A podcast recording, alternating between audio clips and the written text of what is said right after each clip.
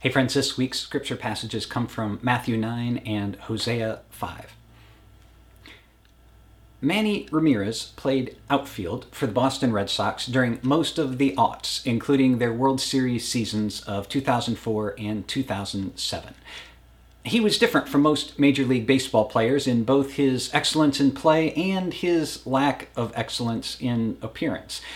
He was a great hitter, but often disheveled. He frequently wore his jersey partially untucked, and his batting helmet appeared to be half rusted. He also engaged in unusual behavior at times. Sometimes he'd seem to forget there was a baseball game going on while he was in the outfield.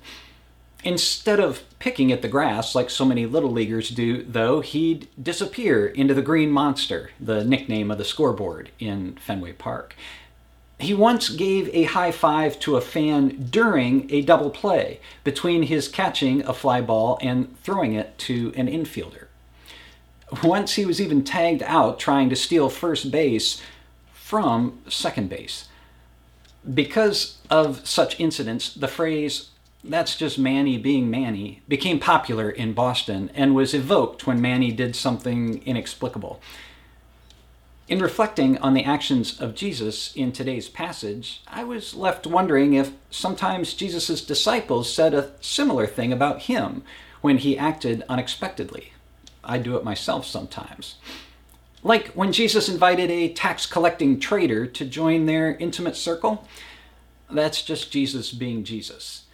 When he helped out a synagogue leader who perhaps was in cahoots with those questioning his teachings, Jesus being Jesus saying a girl who is clearly dead was only sleeping, aside from making me wonder if the Greek is better translated, it just so happens that your daughter here is only mostly dead, I'm left thinking that's just Jesus being Jesus. Please understand, I'm not directly comparing the work of Jesus to that of Manny Ramirez. Sure, Manny helped end the evil empire of the 2004 era New York Yankees, but there was a greater resemblance between Jesus and Red Sox center fielder Johnny Damon. Regardless, Jesus often acted unconventionally during his earthly ministry. Unconventionally, but unquestionably good and unquestionably merciful. Reflecting on the actions of Jesus in Matthew 9, Stanislaw Witkowski writes that Jesus brings back mercy in interpersonal relations and emphasizes its absolute priority in confrontation with tradition conceived of as purely external ritualism, legalism, or imposed human tradition. Thus, Jesus sometimes found himself in conflict with those who championed tradition and convention. Some in today's story asked why he ate with tax collectors and sinners. A few verses later, Jesus is asked why he doesn't often fast. His response to the first group demonstrates that far from undervaluing his faith tradition, he prefers its manifestation over rote implementation. The guy who made perhaps the most famous sacrifice in human history references the prophet Hosea, instructing his questioners to go and learn what this means. I desire mercy, not sacrifice. When Jennifer and I entered Market Square Presbyterian Church for the first time, it wasn't to attend a worship service. We were there for a Market Square Concerts performance by an ensemble from the Harrisburg Symphony.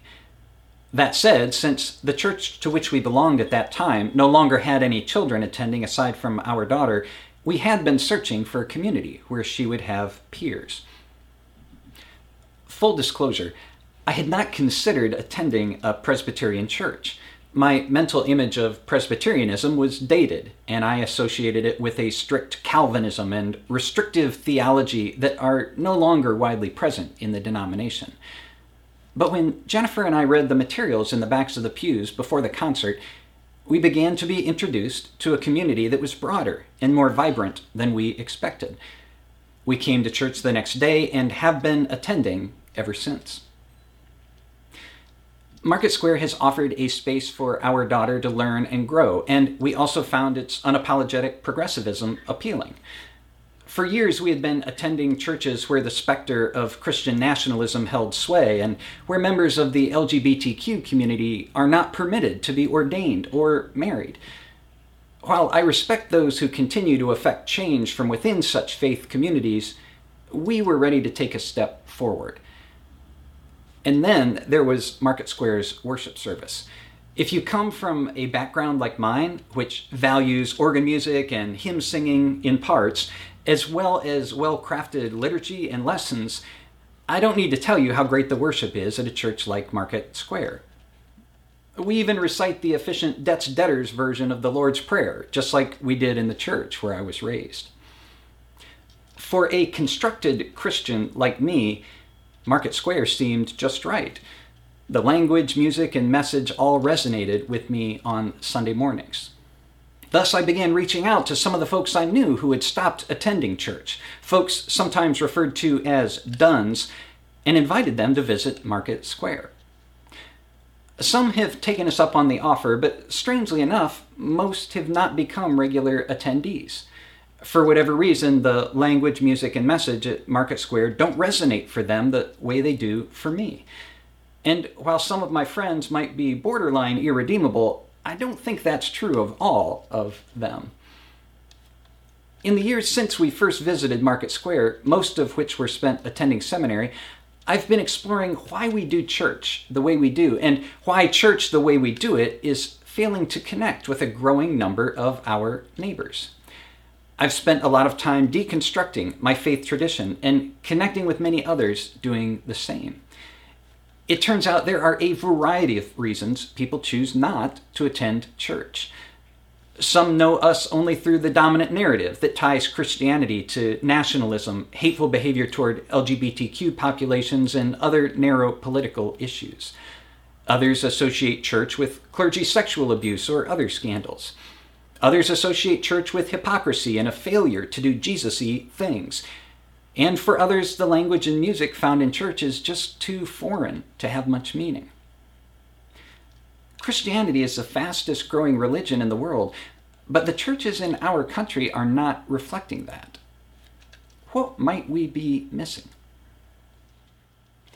Returning to today's scripture passage, Jesus referred the Pharisees to the prophet Hosea, whose writings remind us that God desires mercy and not sacrifice, knowledge of God and not burnt offerings.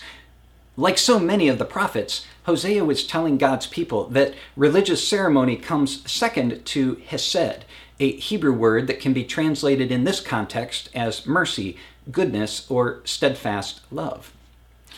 Thus, the actions of Jesus in today's gospel reading can be interpreted as going deeper than just making people better. He wasn't taking care of business and moving on.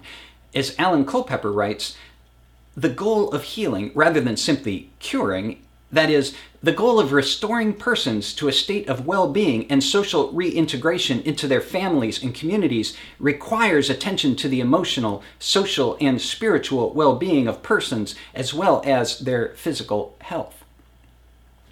So Jesus was investing in people and their communities while at the same time sending a message to the larger society, including the powers and principles of his day.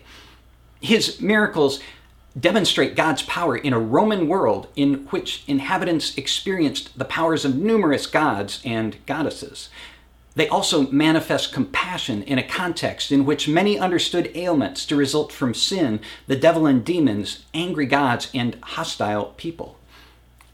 God's empire rules over all forces in compassionate and transformative ways.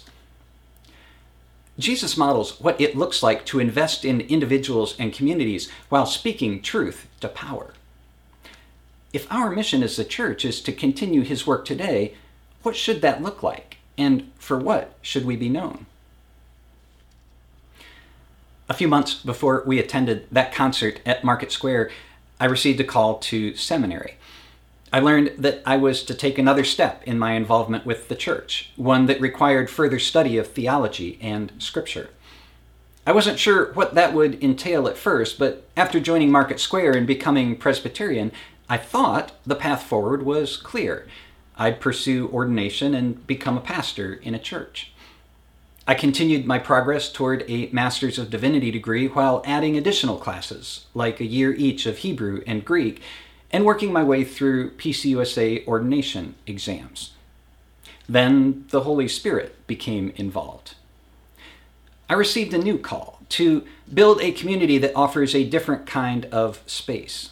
Thus, the seed for what has become intertwined was planted. I spent a few months in discernment, then shared the idea with Cheryl Galen, the executive presbyter for our area, who until her recent retirement helped coordinate local churches. She introduced me to 1001 New Worshiping Communities, an initiative within the national denomination to create innovative and experimental faith communities.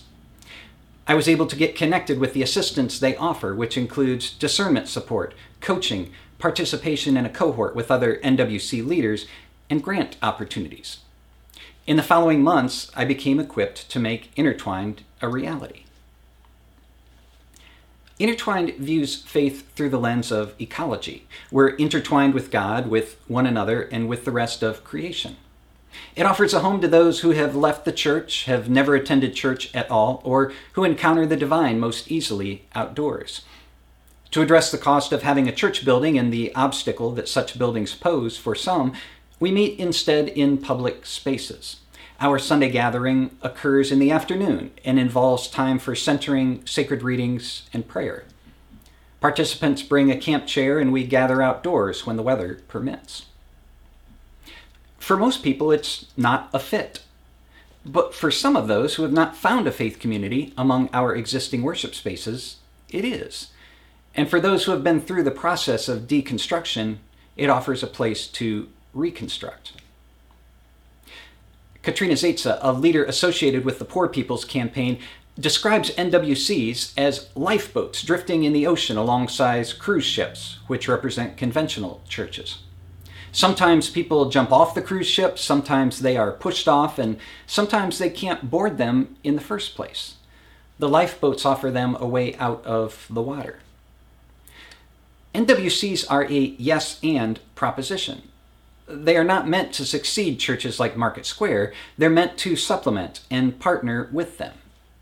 They also offer an opportunity to overcome the siloed behavior you so often see among established churches. The agile nature of NWCs mean they can quickly adapt to supplement the efforts of other faith communities in terms of service and action. They can also better respond to the needs of younger generations, since we've never done it that way before, is considered a compliment rather than a discouragement in such environments. Today's scripture passages remind us that following Jesus means practicing steadfast love before yielding to convention, that the church is meant to be bigger and more diverse than it currently is, and that knowledge of God doesn't always come through traditional practices. Thus, we should never stop questioning and never stop defying custom where it waters down the message of extreme love, mercy, and justice found in Scripture. In a nod to our theology, we should never stop reforming. This message was originally supposed to end here, but after what might have been the driest May ever recorded in Harrisburg and the haze and smell in the air last week, I was inspired to share a little bit more. While we're talking about creating a better future for younger generations, let's not forget the role that ecological justice plays in that. Extreme drought and intense wildfires will continue to swiftly worsen if our consumptive behaviors do not change. Sometimes mercy looks like healing. Sometimes it looks like preventing people from getting sick in the first place. Acts of goodness toward future generations are realized when you trade in your gas powered lawn implements for electric, bypass air travel when possible, shun products that come in plastic containers, especially drinks, and avoid beef consumption. If you have the means, replace your gas powered car with one that plugs in and consider solar panels for your home.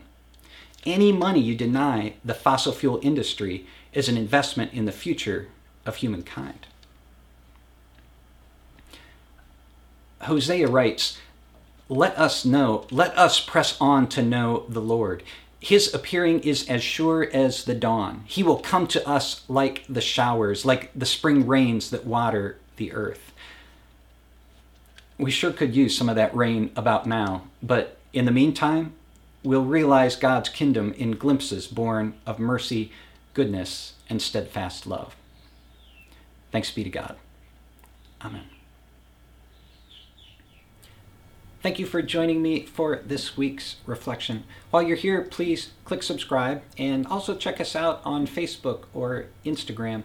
We're Intertwined FC.